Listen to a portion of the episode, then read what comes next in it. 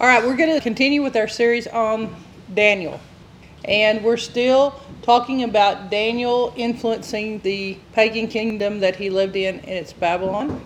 And we ended on a high note last time. In Daniel chapter 4, we ended with Nebuchadnezzar and how Nebuchadnezzar actually wrote scripture. He wrote a portion of the Bible.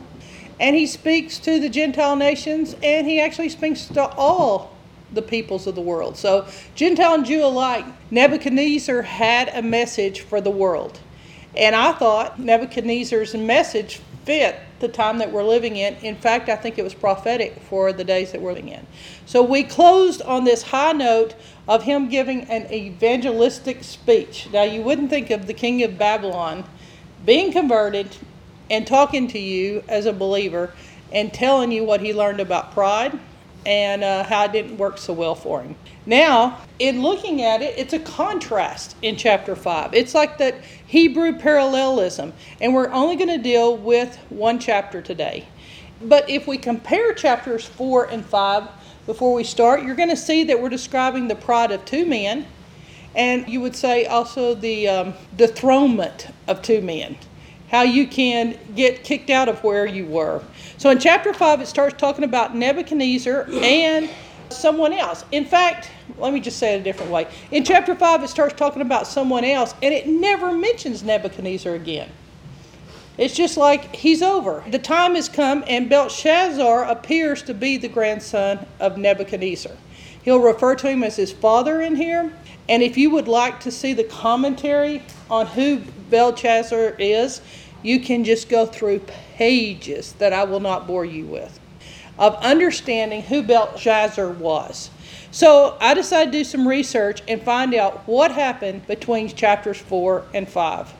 And you find out that a great deal of time has passed. And so Daniel just starts out in chapter 5 with just this new guy named Belshazzar, who is now the king of Babylon.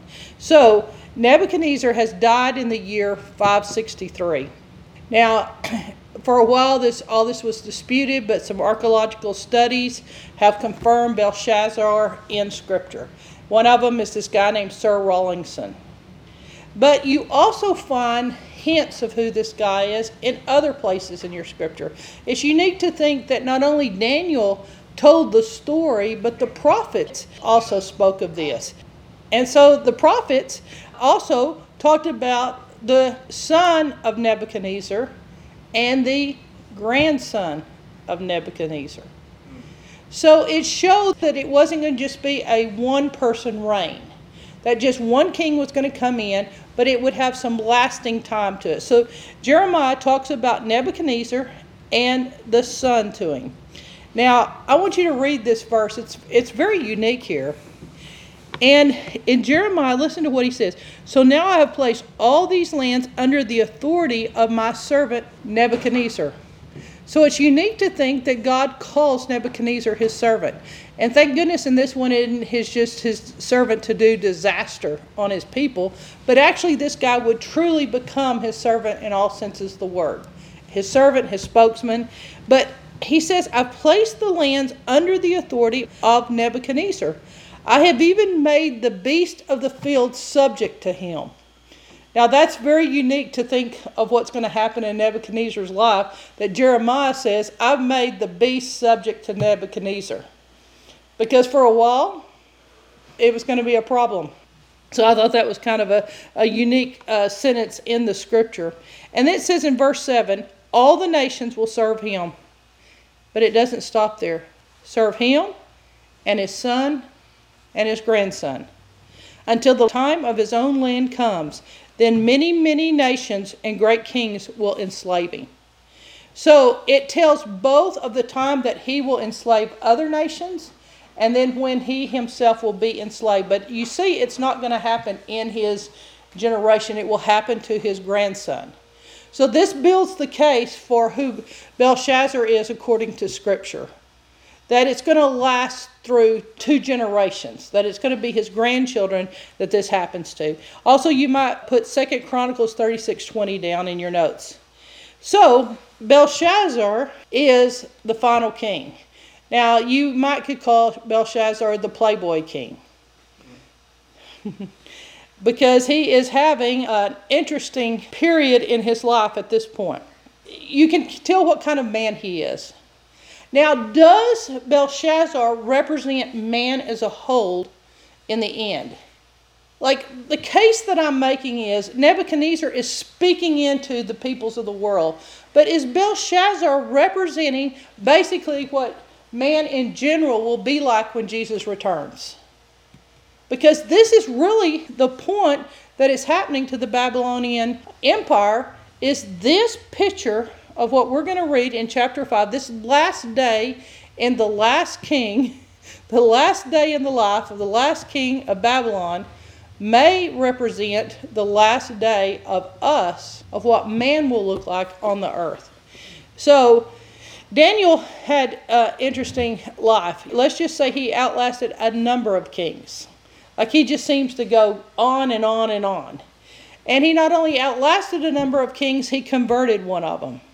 You know, Dad's advice to me when I was telling him about what my enemies were doing to me, he said, Angie, outlive your enemies. And I think this originated with Daniel. He just outlived all his captivities. So let's look at how he tells the story.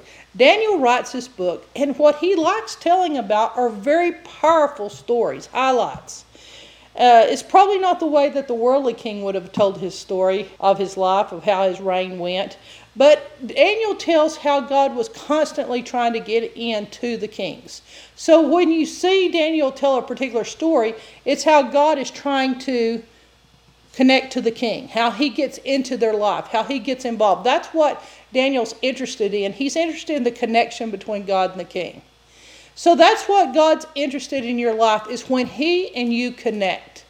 When power connects to God when God intervenes in the life. And so these are the behind the scenes spiritual points. So Daniel passes over several kings. He gives a very brief account of this one, but it is one traumatic day, as like I've said, of the last day of the last king. So this is where we're going to pick up our story and we're going to go from here. Now, there's a question asking as you're looking at prophetic verses how can this guy be the 11th king of Daniel and still be the 8th king of Revelation? For you who get really deep into uh, these studies, it says because he, Titus, had come after a very short reign of three rogue civil war kings who were not acting in the interest of the glory of the kingdom. So these numbers go on and on. If you want to try to understand it from a secular history standpoint, my hat's off to you. There's a lot of different theories out there. But we're going to deal with it from what Nebuchadnezzar is known to have done. In fact, Nebuchadnezzar had set this kingdom up by invading Jerusalem three different times. Like he had set up this connection not only between God and Nebuchadnezzar, it was set up by the fact that he invaded Jerusalem. It brought him in close contact to the God of Israel. So he actually, in a way, went and found God by doing what he did. And it was, I mean, he was terribly cruel. So it's unique when you study the conversion of the man to know who he was. But this entire thing with Daniel being a part of his kingdom began in 605 BC when Nebuchadnezzar went to Jerusalem. And when he did, not only did he go in there and attack Jerusalem, but he took the vessels out of the temple which is going to be significant. So he carried off the loot, he carried off the gold. He went into the holy place and he was like, This God must not be much because I can get his stuff. So he went in there and he looted them and he took hostages back to Babylon and he was like, I not only can get his stuff, but I can get his people. And guess what I'm going to do? I'm going to brainwash them and I'm going to train them in the ways of how the Babylonians think. And Daniel was carried off in the first round of deportations. He was carried off from the very beginning. But again, Nebuchadnezzar wasn't satisfied. In 597 BC, he went back and he was like, There was good treasure while I was there. I'm going to get the remaining treasure. This time, he didn't take a few hostages, he took 10,000 people back with him. The king was broken mentally. Jehoiakim was the king at this time, And he did not resist. He showed no resistance. He showed no rebellion to Nebuchadnezzar. He completely surrendered to him. He was like, just do whatever you're going to do, just take it. So, you know, you see some nations, they get occupied and they don't have any resistance in them. Which um, you got to find out how much fight you have in you when a neighboring nation is coming to take you away. So in 586 BC is a third time Nebuchadnezzar comes to Jerusalem. And this time he does something. Once he's looted it, now he completely destroys the temple. He takes Solomon's temple and he crushes it. So, this is very significant to Jewish scholarship to not have the temple anymore at this point, that it's completely destroyed. And he not only destroys the temple, but he takes the remaining part of the population. In seeing what Nebuchadnezzar did, you can understand how foreign entities think.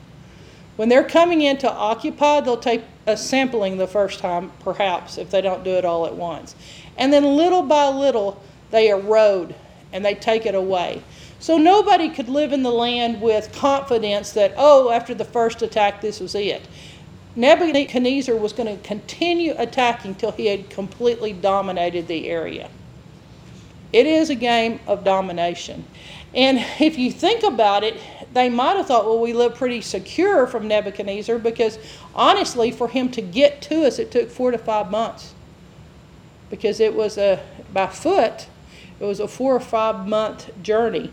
It's 1,678 miles, point two, from Babylon to Jerusalem. Now, Babylon set securely.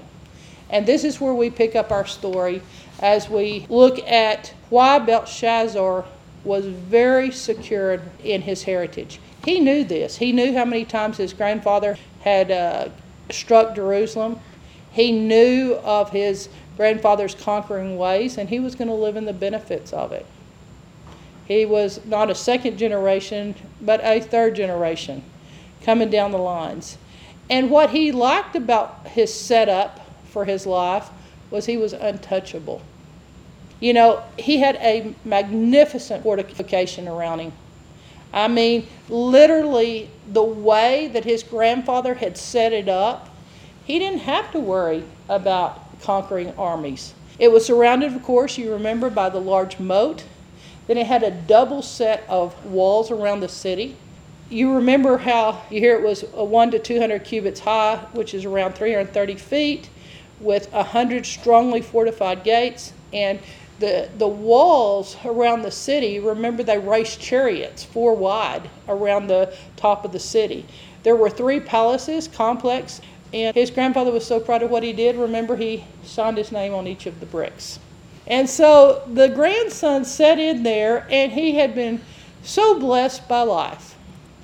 And that's the bad thing about kids that are raised, that a lot of times they'll take what their parents gave them, what someone set up for them as a fortune, and this is how they do their stewardship. So I want you to see, with this kind of setup, what Belshazzar thought about what he thought was his responsibilities, what he thought that he had to do. Now, I've done a little bit more research, and I want you to realize these people weren't like pagans in the way that you think primitive. They were actually the leading experts of the day.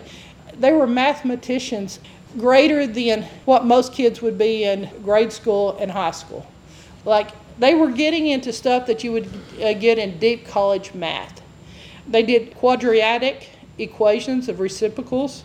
They did the squares and the square roots. They figured out 60 seconds to the minute. Uh, they figured out 60 minutes to the hour. They were the one that discovered the 360 degrees to a circle. I mean, they worked out all the details. Literally, they were uh, experts in commerce. They came up with the idea of bills, promissory notes. Oh, you'll love this one compound interest. they worked in that, and they had a form of a check system. These guys had it down. So as Belshazzar looked out the windows of his palace, he realized I run a brilliant society, kingdom, culture. And they got into astronomy and they understood the stars and the planets. they not only understood the eclipses and understood what was happening, but they could predict when they were going to happen in the future. It's a lot of math. It's what mostly is done by computers today. So not only did they study the astronomy, you know, the, the scientific understanding of the planets, but they got deep into the dark side of this. They were very occultic in their dark arts. They had wizards and magicians and sorcerers and he had this full on his kingdom. So now, as you walk among the streets of Babylon, you understand what was in this magnificent city that uh, the whole world looked at. You know, as we look in the cities today, you wonder what's within it the fortifications, the, the intellectual strength, the darkness, and that's what we walk through. So, at this very point, we have something going on uh, that nobody knows about. On top of the night, there was a, a pagan army at this very moment that was very near the walls of the city. As Belshazzar goes through this next thing. But he wasn't concerned about it because armies could pass by, come and go, and they wouldn't touch Babylon because Babylon sat securely. He sat there in a way that nobody could touch him. So, what is this king doing? We don't find this king in doing something evil where he's aggressively killing all the people that he has in his kingdom. Uh, what is he doing that, that today God's going to visit him? What is so horrible in his life that this is the point that God said, enough? And you wonder that on the time calendar of looking at what God's staring at today, what does God look down and say, that is enough? Enough. What is so horrible? Well, I'm going to say that it was his coasting. With Belshazzar, it was his omission. It was his false sense of security. It's where man sits today. In Belshazzar's day, the city had not been stormed by invaders for 1,000 years. So you can see why the Babylonians had no concern about enemy fortresses. There was no way that they could even be cut off and ran out. How can you cut off their water? The river ran through their city. they had thought of everything, they were fortified. His grandfather had thought of everything. And so he was in the midst of the praise and the security, not knowing at that very moment evil was lurking and evil was working to break through. That at that very moment in your life, that evil is always trying to get through to you. You know, secular historians fill in a lot of details here exactly what happens and how this takes place. But we'll save this for a moment of exactly how does the enemy penetrate our life. Now, as he sits here on his final day on earth, what is he doing? And what will man be doing? It seems like that Daniel is a picture into the book of man. Like it gives us a look. Not only was it prophetic, not only was Daniel a revelation of the Old Testament, not only was it a man that was so intense on God, much like John the, on the Isle of Patmos, Daniel is seeing it, and not only seeing it, but living it. So I'm going to say that this moment is a moment for us to all look at, for it will be patterned again. As, as they say in, among the prophetic movements, that there are dual fulfillments to prophecy. Now, Isaiah had actually prophesied this 200 years before it's going to take place tonight. This was prophesied in Scripture this night. And I would say that what Belshazzar was looking at was what happens when you aren't used to war, when you don't think it could happen to you, when you have 1,000 years of security, when you have 245 years as a nation when you have the fact that you fight on other people's territory, not on yours. When you don't have any kind of taste for war because it hasn't even been told to you what it was like because it's so far removed. You see Belshazzar, and he does not have something in him that has the ability to resist. He is much like the king that was carried away two decades before. He has no taste for war, but he has a taste for other things. The point that the guy had was he was lacking. And it seems like the judgment that will be upon the earth will be what we're lacking in. It's what we're not bringing to the table. It's very unique here to see what happens in this guy's life. You know, it's like those parables that we've talked about on the end. That the idea behind the parables are, are not so much all the crazy stuff going on, except for one issue in the parable that was doing evil, and it's the same as tonight.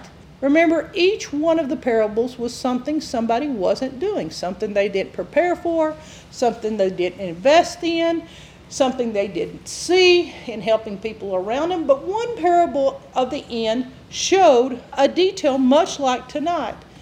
They were eating and drinking with drunkards. In Jesus' parable in, in Matthew 24 and 25, when he tells the parables of the end.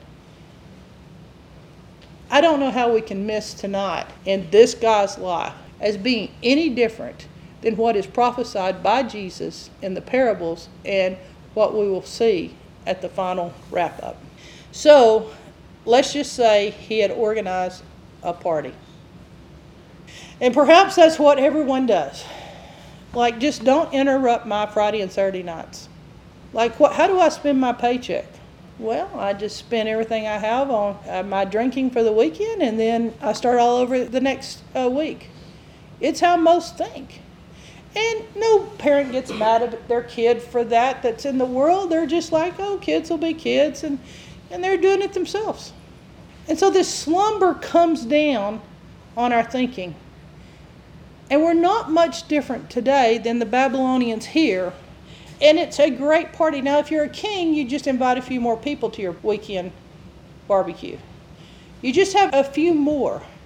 You know, I realize I don't know what the world enjoys about their life because it's the matter of drinking in our hometown here versus drinking in Dallas versus if you're big time, drinking in New York versus if you're bigger, drinking in London drinking on the planes, drinking on your cruise ship. I mean, all it is is just a matter of drinking with a few more people and a few more what you would call interesting places.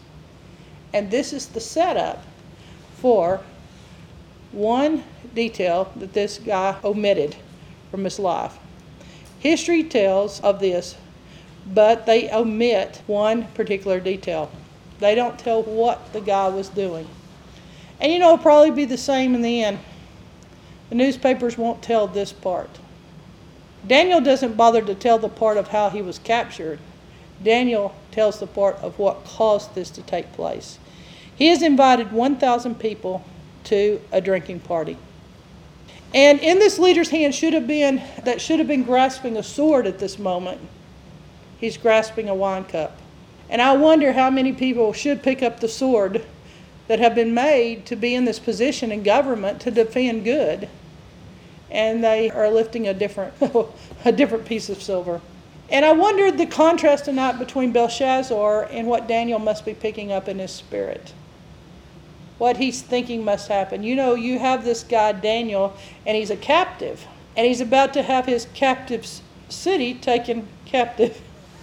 it's a lot of layers of captivity. Two different men. The party that he organized verse 1, it tells you he invited a thousand people to it. And along with it, he invited his dearly beloved, well, let's just say all his wives and all his concubines had to be there. So he brought his best.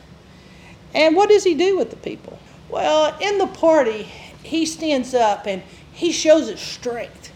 He shows how what a strong man he is, and he gives a command to his servants. Look at him displaying how great he is. You know, Isaiah talks about that's what liquor does. It gives you liquid courage. you, you feel like you're a hero in the bottle. And this is what the guy felt like. It has not changed. And he gets up and, in the strength of his might, he commands his servants. And he tells them, Bring me the vessels Give me the vessels that my grandfather captured from Jerusalem. Like, I have a reason for them tonight. Can you imagine the holy vessels taken out of the Holy of Holies are being brought to him? This is what's going down. Anybody that's been reading along about this God, called the God of Israel, that has appeared to Abraham, this is quite a moment of conflict. But this drunken guy, is he's delirious in his prosperity, in his strength, in his ability to drink with a lot of people. Wow, what a guy.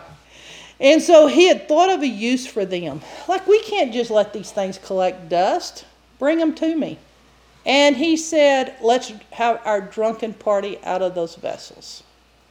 And he invites his concubines and his wives. This guy was great at protecting the women in his life. And he said, Let's drink tonight. Let's make merry. And let's enjoy our night.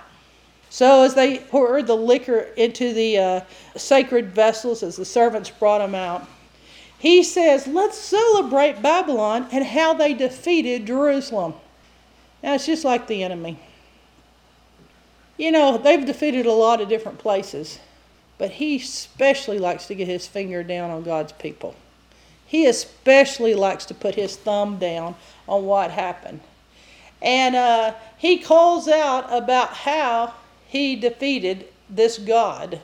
And he begins to do something that we will have in the end. He begins to blaspheme. And it will be the if you read Revelation, it'll be the thing that the people in Revelation did. They'll blaspheme. Liquor does not help people not blaspheme. That's why it calls for a day of being sober. We have a lot of serious problems. And when you're tipsy with the wine cup, you're not clear in your mind.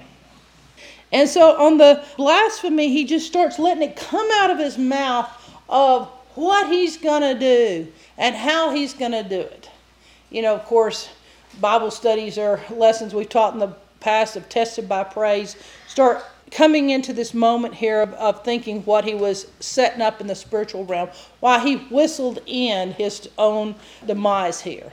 So he praises and he toasts to something. And as he begins to toast and they lift their cups, it's very interesting that he toasts the metals the names of the metals, the gods of gold and silver, and it just goes down the list, and he names the exact metals in his grandfather's dream. And he toasts to those metals. He toasts in, in the order of those metals. He toasts the very thing that his grandfather had dreamed, and the succession of the dream was the succession of the empires.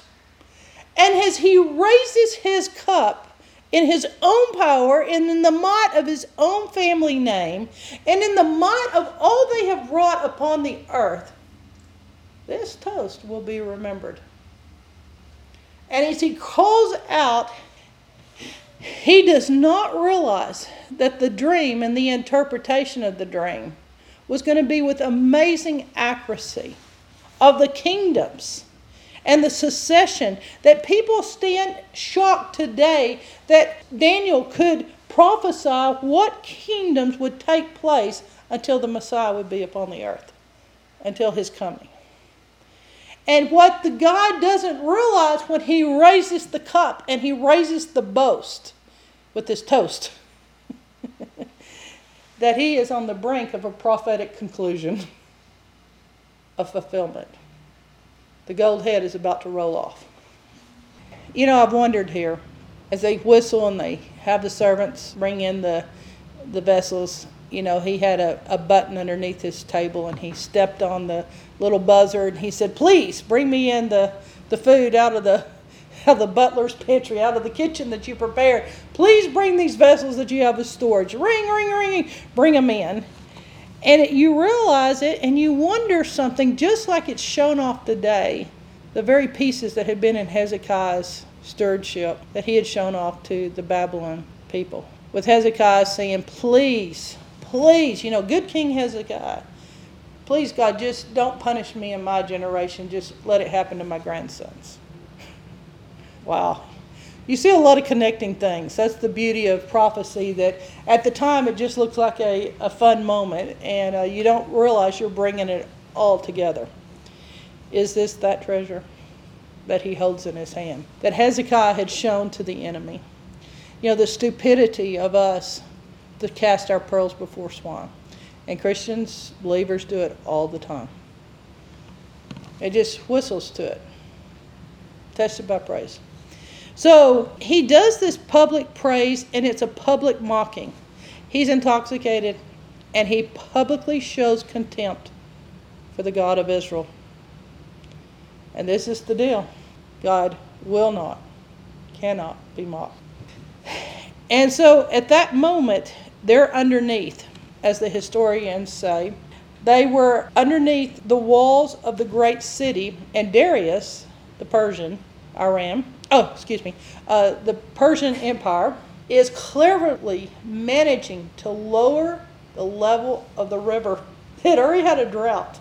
And so they divert the water, and when they do, they drop the river level, which gives them access in so that his army could breach them and come in unhindered. That's how, 1,000 years later, this moment reaches this point.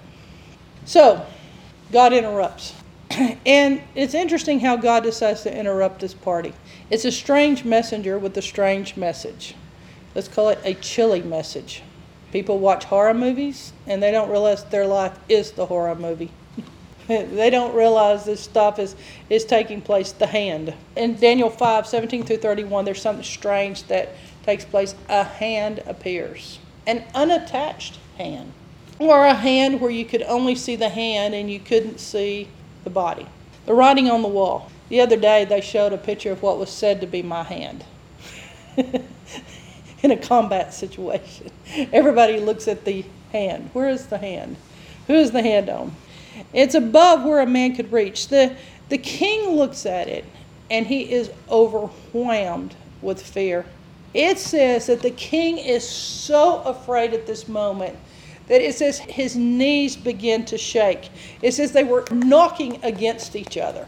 You know, these biblical expressions of it's the handwriting on the wall, your knees knocked together, come directly out of this story. I mean, it's pretty bad when you're shaking so bad that you can't keep your knees from knocking into each other. Well, he has a remedy for it. He calls for his astrologers and soothsayers, and he says, uh, Tell me what on earth this hand wrote on the wall. There are four words that were left written by the hand. Did the king, was he the first to see the hand? Did someone else in the party say, Look, look over there? What was the position of the hand? Let me assure you, this was not a drunken mirage, nor was it a divine vision. He is not having a vision, nor is he having something he's seeing because he's drunk. There were words really written up on the wall. This really took place. It is eerie. Oh, the scholars argue here and debate. Did the king know what these words were? They think that they're some kind of ancient Aramaic words they seem to be. Were they foreign words to him? Or did the meaning not make sense? Like, okay, I understand the, what those words mean in this language, but I don't know what the meaning is. In other words, I know the definition, but what's it trying to tell me? Well, the king does what a king does, and he says, I've got money. The king does what rich people do. I can, I can buy my way out of this. I'll pay for an interpretation. Look, uh, I'll, I'll pay for it not only with money, but I'll give you importance and power. So he creates what he knows is a very tempting reward at this moment, and it's for anyone that can interpret what on earth has happened. Because he has this sneaking suspicion that a message is trying to get through to him. Now, what's interesting about this is the men come up and they fell.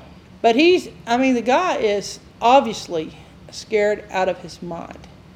And he's desperate and money's not doing for him what it usually does. Position and power and his word is not making things happen. And so, guess who comes on the scene next? It's a very unique person that they have in this plot.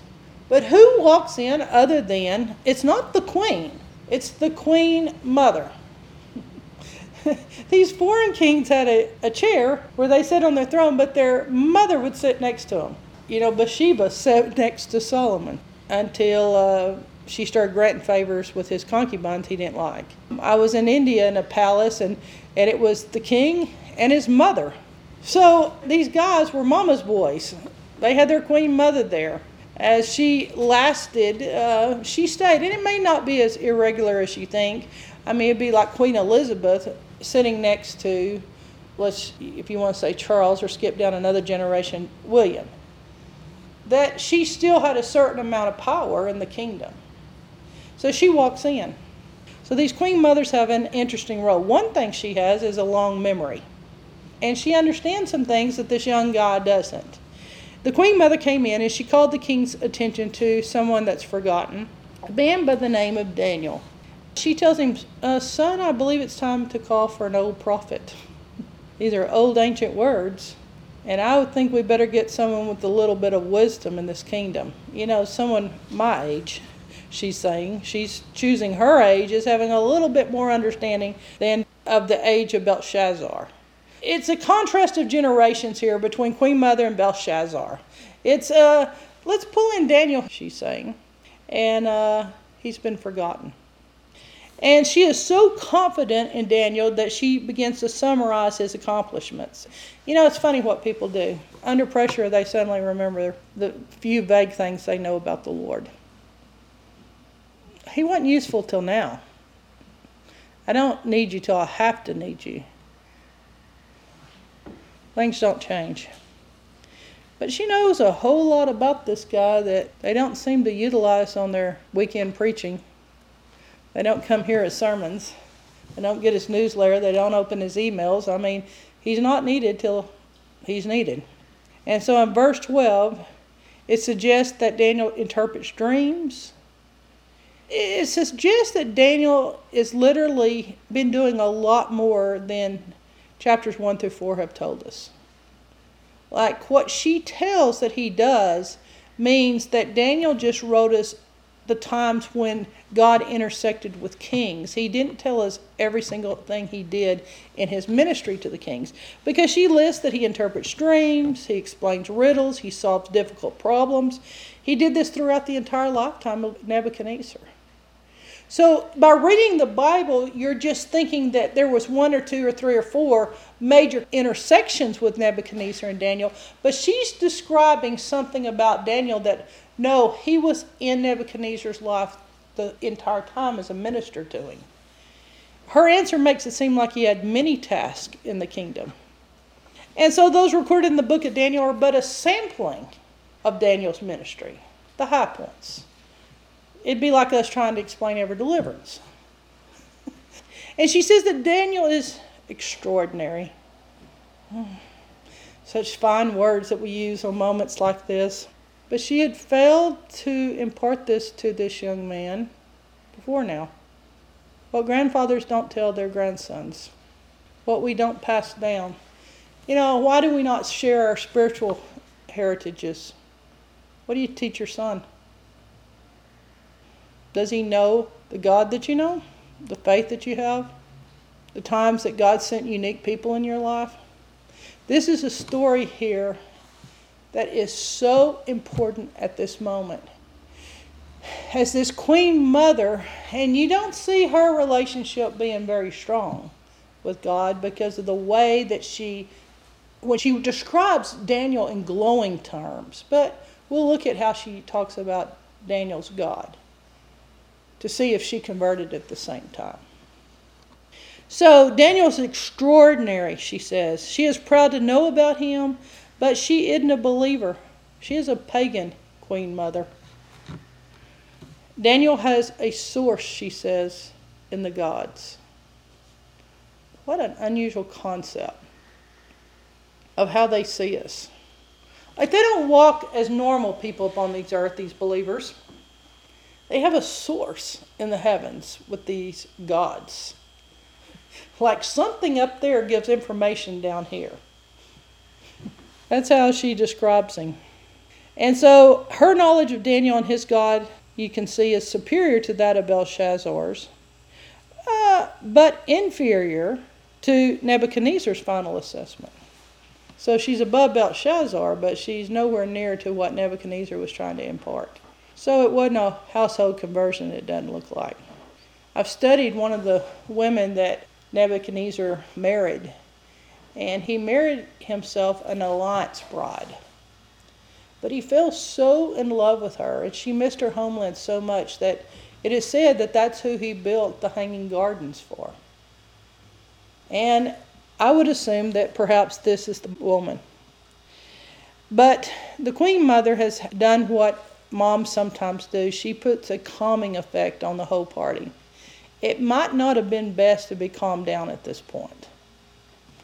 But the king and his guests seem to at least take it down a notch in the extreme fear they were feeling because at least there's an answer coming. He's on his way.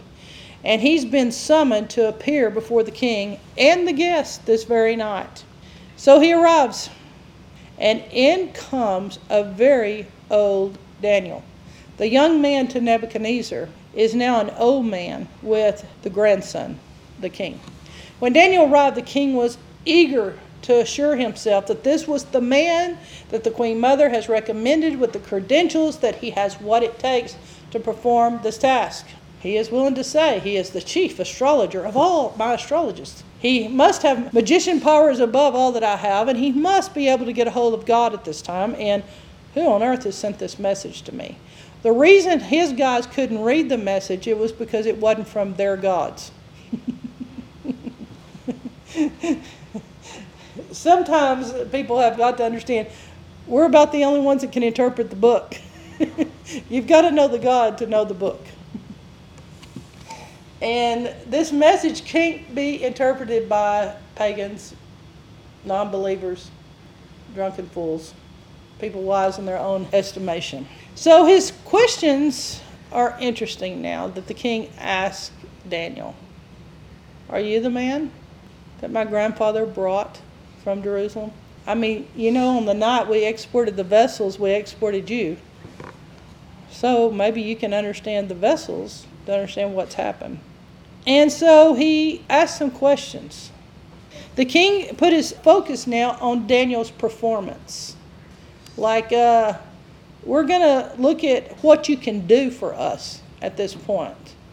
You know, you've been given high marks by the queen, and now I'm going to say good things about you. I mean, both now queen and now the king are saying great things about him. And so the king's questions about Daniel's ministry and his interest now, where he came from, becomes the basis for something that is about to take place. His interest, his information, is now going to become the basis for the indictment of the king in the verses that follow. It's going to be the indictment of the king's sin. It's odd that what the queen assesses about Daniel and his ministry and now, what the king questions and, and verifies about it now will become the very reason the king is sinning against God. This very moment, this information right here is going to be the crux of what causes the hand to come. So the question will flip around because the king is checking out Daniel's credentials. He's checking out Daniel's performance. He's checking out Daniel's wisdom. And he doesn't realize that he's looking into a mirror, and the king, the higher king, the king whose hand wrote on the wall, is checking out his credentials, his wisdom, and what he's bringing to the table. How foolish we are in pride. We think we're checking them out and don't realize that we're being checked out. I always ask myself, Am I doing what they're doing? anytime when I see someone else's pride, I ask that question Am I doing what they're doing? And when I think of my own pride, I tell myself this it's not God being tested, nor the prophet of God. Guess who's in the hot seat? And so, this king, in his usual thing of testing whoever stands before him, is testing Daniel, only to realize that Daniel's there to explain the test to him. It's very odd. But this happens every single time in pride. So, in the prior interpretations and this interpretation, Belshazzar had not paid attention to past interpretation, so he wasn't going to understand this interpretation. Like, this is that thing we talked about. Why would God speak to you again when you haven't done what he said the last time? Why will God give you another prophecy from Brother Jacob when you haven't read over the last one you've done? Why will he tell you something new if you haven't done what you were told to in the first place? I mean, I, we try to chew your food for you. I mean, Moss tops your own prophecies up for you, hands them to you. Do you read them? Do you love your life them? How important are your interpretations to you? Do you know what was said? We talked to a lady the other day and she got into an argument with us about what her interpretation said. How serious are you? You're demanding more from God. Where do you give it back? And this is where we stand here is this interpretation is being shed in the light of past interpretations. It was in chapter 2 that King Nebuchadnezzar had a bad dream. In chapter 4, he had another dream with another interpretation. But this time, it's not a dream, it's, a, it's reality. Uh, the others were prophetic predictions not this one. This one's going to go down completely different. But yet it's going to have an interpretation at the same. All the failure of all the wise men, all who fell before him, the success must be rewarded. So, if Daniel was going to be able to fulfill the king's request, there would be a reward. The king promises, he goes over it. We're going to give you a royal clothing, a gold a necklace, and a, a position of power. Yes, unique when worldly people think they have the power to bless you. when God has blessed you, you're not needing the blessings of man. So he's telling him, Look what I can give you. And when you put the message with what's being promised to him, you can see why Daniel wasn't excited about what he was going to be given. Obviously, the king was eager to know what the hand had said, what the four words meant. He was desperate. So he offered him a third place in the kingdom. This is one of the other reasons that they believe he was a grandson that he could have been a co regent, that he was somehow a second in command because he doesn't offer him second position in the nation, he offers him third. And uh, scholars will make a lot of this point, so I'm just making you make a mental note. But Daniel turns down the promotions, he turns it all down. He knows that not one stone will be left on. he knows that why would he want this from a dead man? So he goes on to answer the king's request and he pushes back on the rewards. Daniel interprets the inscription on the wall, and it's a very unique inscription of again, you've been weighed and you're not bringing enough to the table. In other words, you're coming up light on the scales. You're lacking. The whole concept, and I feel like what God is upset with man over is what we're not doing, what we're not bringing, it is the sin of omission. And so, all these people that are secure in the fact of, I'm doing good, I'm not doing anything wrong, but it's, I'm not doing. Period. It's not, I'm not doing anything wrong, it's, I'm not doing, period, uh, dot, dot, dot, dot. I'm not doing. And so, this is what causes this appearance to come of God coming into our life, putting a finger on our life at some point, and, and I'm going to ask you, when has God put that mysterious finger on your life and pointed to you and saying, What are you lacking? What are you not doing for me? Where are you just not living for me? I mean, you're obsessed with what you're doing wrong. God is, is saying, you're not doing anything of the reason I created you or the purposes that I put you for, and you're not asking about it. There should be a point in your life that that hand has appeared already to you and wrote to you, You're lacking. You're not doing anything. You've been weighed. It's your chance. This guy is getting a prophecy that's going to tell him, You are destroyed. And you can guess that everyone was cold, stone sober at this moment. When your leader's getting a prophecy of, of you're going to be destroyed, no one else gets in line to get their word. 999 people. Concubines ran out at the door first. uh, Honestly, does Daniel seem like the type that he wants a new coat and a necklace right now? I mean, is, is that what he's wanting? He has just made him ruler of the kingdom, which has just been declared ended by God, numbered and ended. And the guy, he thought it was a good idea to offering something he couldn't get anywhere else. Jesus describes the last day as being one party scene. And in the same way, the last days of Babylon ended in the same way. So, the judgment, the lesson of the writing on the wall what would God write on your wall? Since that day when God put his hand on you and said you're lacking, your omission, what has taken place since then? Have you, like Hezekiah, been given extra time? Is that the time that you're going to show the treasures away of what God's done and and birth the most evil uh, king that Israel's ever known during that time, or Judea, Judea. What are you going to do during that time that God writes on your wall that you give an account? What's God going to do with you from the time He visits you till now? Judgment involves what you're aware of, and Daniel has a very stern tone. These rewards did not soften him. And what you see here is with Nebuchadnezzar, he greets Nebuchadnezzar with, May the king live long. Long live the king!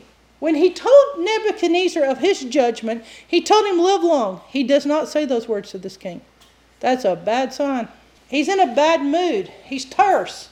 And this generation, like children, say this thing of, uh, You're treating me like a child. Don't you understand? I'm the king, aren't you treating me like a child? And the thing is, you might have to ask the reason why. If you're being treated like a child, I don't care what age you are, you got to ask why am I being treated like a child? Specifically, the king evidenced in his pride through his blasphemous act of using the temple vessels to toast the gods of gold, silver, bronze, iron, wood, and stone. So he made his toast to. And so the specific sin, according to Daniel's words in the test, was the sin of Belshazzar. But that's what he got in trouble for was that concept of the vessels and the blasphemy. But the sin of Belshazzar, what he's being judged for, what exactly is he being judged for? What else is being brought to the table? There, there's something that's very shocking that you're going to see that he specifically is judged for. It's his pride of not learning from history, from his heritage. So you're not only responsible for scripture, but you're responsible for learning from your heritage, your history. That's why it was so important that it kept being referenced what Daniel had done in Nebuchadnezzar's life, because that's what's coming down right here.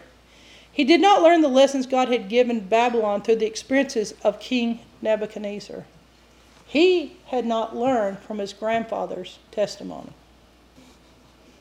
I had someone the other day, in the midst of an argument with me, call upon the name of Jack Ruth. but he was so unlike Jack Ruth. You know, he was describing to me how, how connected he was and how close he felt and how much Jack had meant to him. Only for me to tell him what Jack Ruth would have said at that moment and him say, I must have my own way in this matter. And this is what had happened. He wanted the fortification, he wanted the guarding, he wanted what Nebuchadnezzar brought in that way. But he did not figure out what happened in Nebuchadnezzar's heart. So he gets to relive the pride scene in a different way. You know, these verses are fascinating in verses 18 through 24 because the guilt of Belshazzar is explained before 25 through 28 explains the writing on the wall. Daniel spends more time on his guilt than on his punishment. And perhaps that's for us. For in this country, we do have a heritage of what God has done in our forefathers. There's personal heritages, there's Christian heritage, there's people that have spoke into you, there's prophetic heritage. They're all around you. And he devotes more time to explaining the reason for the writing more than the meaning of the writing.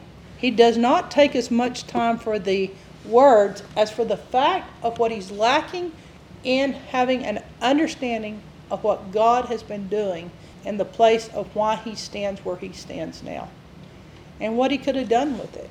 This is for second generation Christians. This is for heritages. This is for those who are looking and saying, This is what is expected of me. Judged by history, judged by the lesson given to Nebuchadnezzar, when it doesn't pass down, when you don't take heed, when you don't understand, when someone adopts you, when someone brings you into it. Who brought you into this? This is what you've been given, and that stands as our judgment. Judged by your heritage and judged by what you know. This is the sentence I want you to write down. Judged by what you know. The things you know, but you don't learn from. That is the judgment. The judgment are the things you know that you have not learned anything from. What a mouthful. You know, we think of the hand, we think of the words, but we don't think what he's actually being called to task for. Intriguing because they focus on his grandfather, on Belshazzar's grandfather Nebuchadnezzar. Belshazzar's sin is attributed to his failure in these three areas because he was the one to bring the vessels from the temple. And under his reign, Daniel divinely bestowed wisdom had come upon Nebuchadnezzar for these occasions. But the wisdom had not passed down. The queen's mother understood Daniel had wisdom, but the point was, did she have wisdom? The king got it. Daniel had wisdom, but did he have wisdom? Oh, I like the fact that this guy can hear God. I should always keep him around keep him well paid. it's Saul to Samuel. He was in trouble when Samuel was dead. You're a steward of the wisdom that's been given out through the generations that's arrived to you. You're a steward of the things you know. Like you've got to do something with what you know. Like that's the whole parable whether you're built on sand. Like you're judged severely by what you know. James says you might back off of taking a title on it because that's where you're judged what you know and don't learn from. So, 10 through 12 focuses on Daniel's wisdom, but there's nowhere else to focus for wisdom for it is not among the group that's here. You could go through a thousand people and not find the kind of wisdom we're talking about here. The learning, the what you're supposed to get. You know, it's that point of when you receive a mantle to even figure out where that mantle left off and what you need to improve upon. You must learn from what was handed to you. Not only to go as far as they went, as your mother, but further and their gifts of intercession and their gifts of, of wisdom and all the gifts bestowed, you must take it and go further. You have to contend for your mantle because he ignored the lessons that he should have learned from his father's experience. You know, if you don't learn from your father's experience, from wise men of God's experience, you'll have to learn from your own. And that's what's about to take place. because he could not learn as Dad told us on the last day on earth, youth are, they have a handicap, they don't have experience. So he said, borrow from someone else's experience. Dad said he went around town and he would just interview people and ask them questions that were older than him to try to get experience. But by this point in Dad's age, he's saying, look at Abraham, borrow his experience. And so, right here, we're talking about the fact that they did not learn from the experience. The events in Daniel 4 are now being repeated, a lesson which not only Nebuchadnezzar had learned, but what Belshazzar should have learned. He should have learned something from his grandpa's um, book. Seven years and back. he knew of his magnificent kingdom. He may have still had a few of the old concubines under his care. He understood the riches and the spoils, but his pride got in the way. Such an unusual verse where it talks about Nebuchadnezzar here, and, and the way it says it was he became like an animal who had no shelter. And that's what's being stripped from this guy tonight is shelter. He had to learn the hard way. He acknowledged God, and after seven years, his mind returned to him. Belshazzar knew the testimony, but he had not learned from it. You knew this. I like the words that says Belshazzar, do you not understand? This is what Daniel said to him. That God holds your breath in his hands. He owns your ways. And you've not glorified him. He had done anything but glorify God that night. He did not stand up and tell the people, let me tell you the story tonight of these vessels and what they represent and what happened to my grandfather and what that means. He had that moment to have shared the stories, but no, he was toasting to the gods of gold, silver. And he had blasphemed, ridiculed, mocked, said things that were drunk. He had that moment. When the crowds are gathered, and when you gather the crowds, what do you do with it? If you're popular, influence, what do you do with your influence? Daniel reminded him how proud and haughty, like that of his forefather Nebuchadnezzar, he exalted himself against the God of heaven by evidence in proclaiming the holy vessels taken from the temple. His sin was shared by everyone who had eaten and drank toast with him that night. Rather than glorifying God, he had went and got the very God, the very God that was speaking to him tonight, the vessels out of his temple for his own drunken pleasures party. Why didn't he use his own God's temple? The moon god. It's funny, that's who they said this guy was worshiping. But he went over and borrowed Yahweh's vessels, Jehovah's vessels. Let me get his. What do you take from God where you use God? Put his name on you when it does you good? Call in his prophets when you need them? Take what you can get from your grandpa?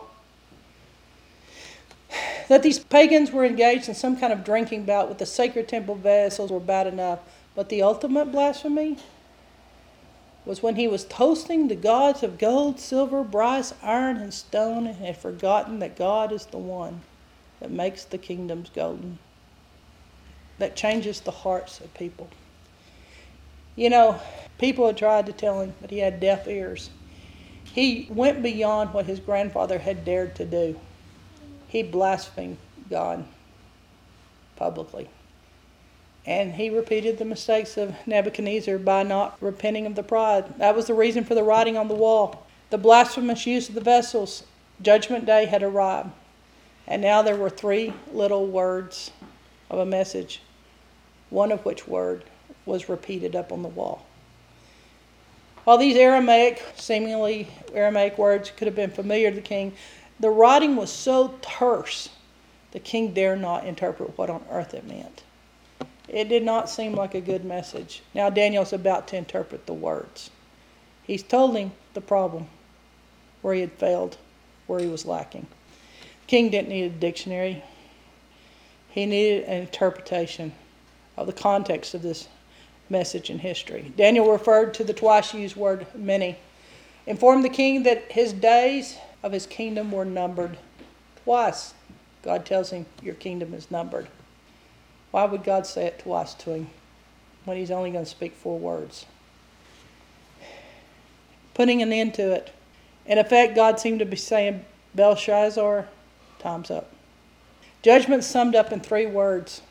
Imagine that God preaches to you today a three word sermon. Three words. Tekel. It meant the king had weighed on the scales of divine justice and found a deficient. The king had given God short measure. Peres. Peres is the divine notification that the Babylonian kingdom was to be divided. It would be stripped, divided, and handed over to the Medes and the Persians. He was found doing less. He was found wanting his life, what he was as a ruler. And now, even his response to the message is going to be found wanting. Mm, more of the same. Continued pattern. He doesn't get it. He can't make this turn in the roller coaster fast enough to figure out what he's doing wrong. You know, there's no stump, as Nebuchadnezzar was given the promise of a stump that will have shoots come up. There'll be a, a restoration. It's going to be rough going, Nebuchadnezzar, but you're going to make it. He has no promise. You know, you hate a stump, but it's worse when you get four words that, that say you're completely cut down. Nebuchadnezzar, on the other hand, arguably experienced true spiritual conversion. Belshazzar is the type and shadow of the non repentant man. Not evil, but a mission, who lifts his cup and says, Praise to the God of wine. You look at our councils, our conventions, our government, and the cup is listed. Praise be to the God of wine. If you want to do a little deeper study, compare Isaiah 13, 6 through 19 with Revelation 17 and 18, and you'll understand the expression handwriting on the wall. For there was dual fulfillment of the day of the Lord. In Isaiah, God makes 10 prophecies against Gentile nations. And again, it's overlapped as they compare these passages together. And they talk about the great prostitute, whore of Babylon. Daniel both talked about the end days, and he lived through an exact replica of them himself. For Matthew, Mark, Luke, and John say the same thing. People will be partying to the end. They'll be marrying and not marrying. There'll be two people, two thieves, two people at work, two people in bed, two people in the same family. There'll be grandfather and grandson. Most people not getting it. Most people doing too little. Most people not repenting. It's the prophecy. You've been weighed in the balances and found wanting. He called for the prophet to be clothed in scarlet and a gold chain to be hung about his neck. It was a vain gesture of a drowning man grasping at a straw. Too late to do any good. You're hearing this, so you will not come to a point where you fall in step with people inviting you to the, the parties of the thousand, where people lift the goblet, where people say, Praise be to the wine for everywhere I go, we have a drunkenness of wine upon us. And it's the story of the end days. It's the spirit, it's the dissipation, it's the complacency of the hour. What is your response now? For Daniel stands before you as we repeat his words. He stands before you as he says these words to you.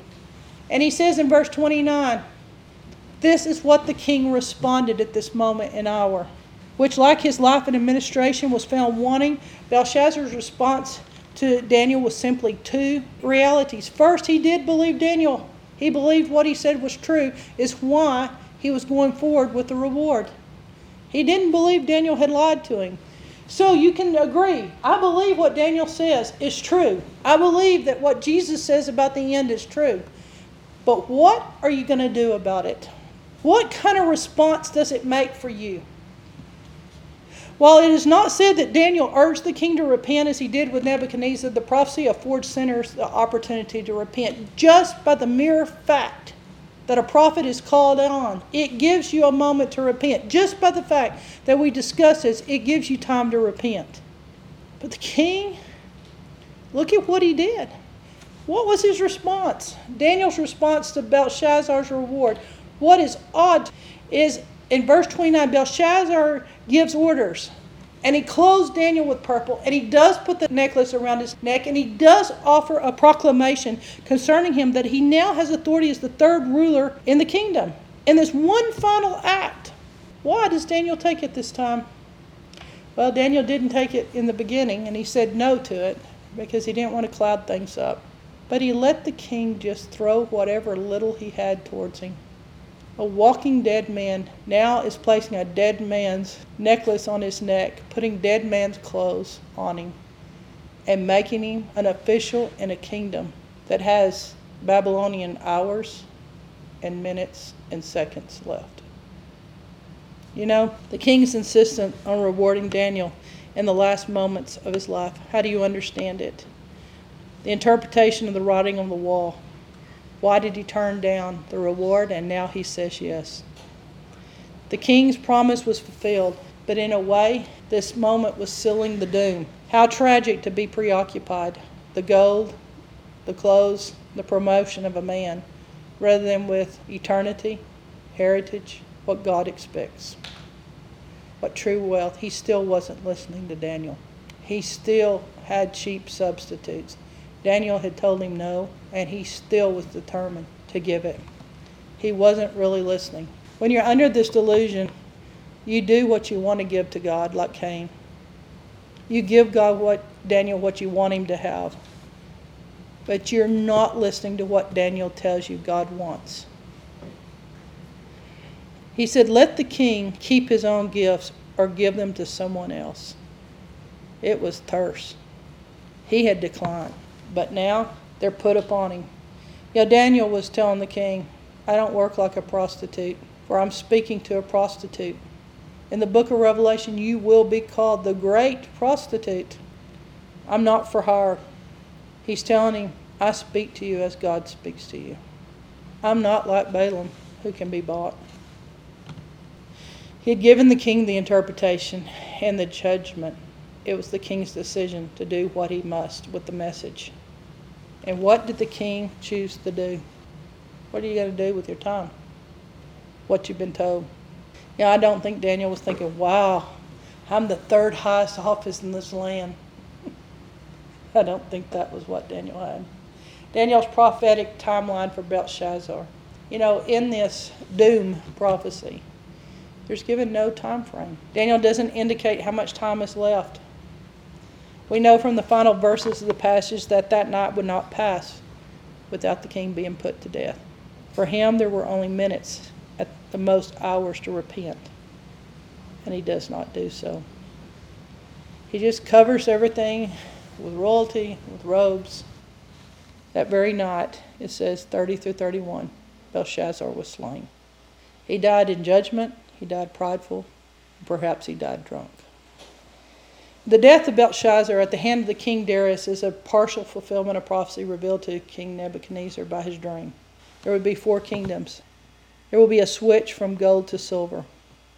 And tonight, the switch is made. Gold was Nebuchadnezzar, and the silver will be introduced in Daniel 5. For the silver kingdom was down in the moat, climbing up. When Darius captures Babylon, Belshazzar is put to death, and the gold is ended. The Medo Persian kingdom is born, fulfilling the first part of the prophecy revealed through Daniel. Belshazzar is the last of the Babylonian Chaldean kings. That same night, Belshazzar, the Chaldean king, was slain. Verse 31. So Darius the Mede received the kingdom at about age 62. That's how it tells it. That's how quick he can be replaced. That's how quick it can go from the God you toasted of gold, silver. And so Daniel was not given a time frame for when the kingdom would end. You remember how long Nebuchadnezzar had. Remember, he prophesied to Nebuchadnezzar. Daniel did. And Nebuchadnezzar had a year before the, the prophecy came about that his mind would leave him. So he was beginning to think after a year this isn't going to happen. Uh, Belshazzar didn't have that. Daniel's words were that time had run out. That very night, the writing on the wall was fulfilled. And he clung to his pride of not doing it right. His pride was that he would not do it right. He would not do it right. He would not bring what God needed, wanted, must be on the scales. He would not make his judgment count for something. He clung to his small life. Clinging to a small life and a small destiny, this is your moment in history. Nebuchadnezzar had ruled for 43 years, and he was the longest ranking or reigning of the Chaldean dynasty. God's kingdom would endure, but his would not. His gold head was now coming down. Babylon fell tonight. And this night, history records, they know the date, was October the 12th, 539 BC. Now, I have a question for you. What's going to happen to Daniel? A captive in a captive city? Being captive again. Captivity. Would he get out alive? Who really are these people? And how do they fit into prophecy? What does God have to say? What is going to begin with Daniel? Interesting, this new army noticed Daniel's wisdom and made him an important position. He's how would this happen? Daniel's about 90 years of age on the night this goes down. So, as Belshazzar has his head taken off, Daniel has to trust the Lord for what's going to happen this night. Will he get out alive? And who are these people coming for him now? Amen.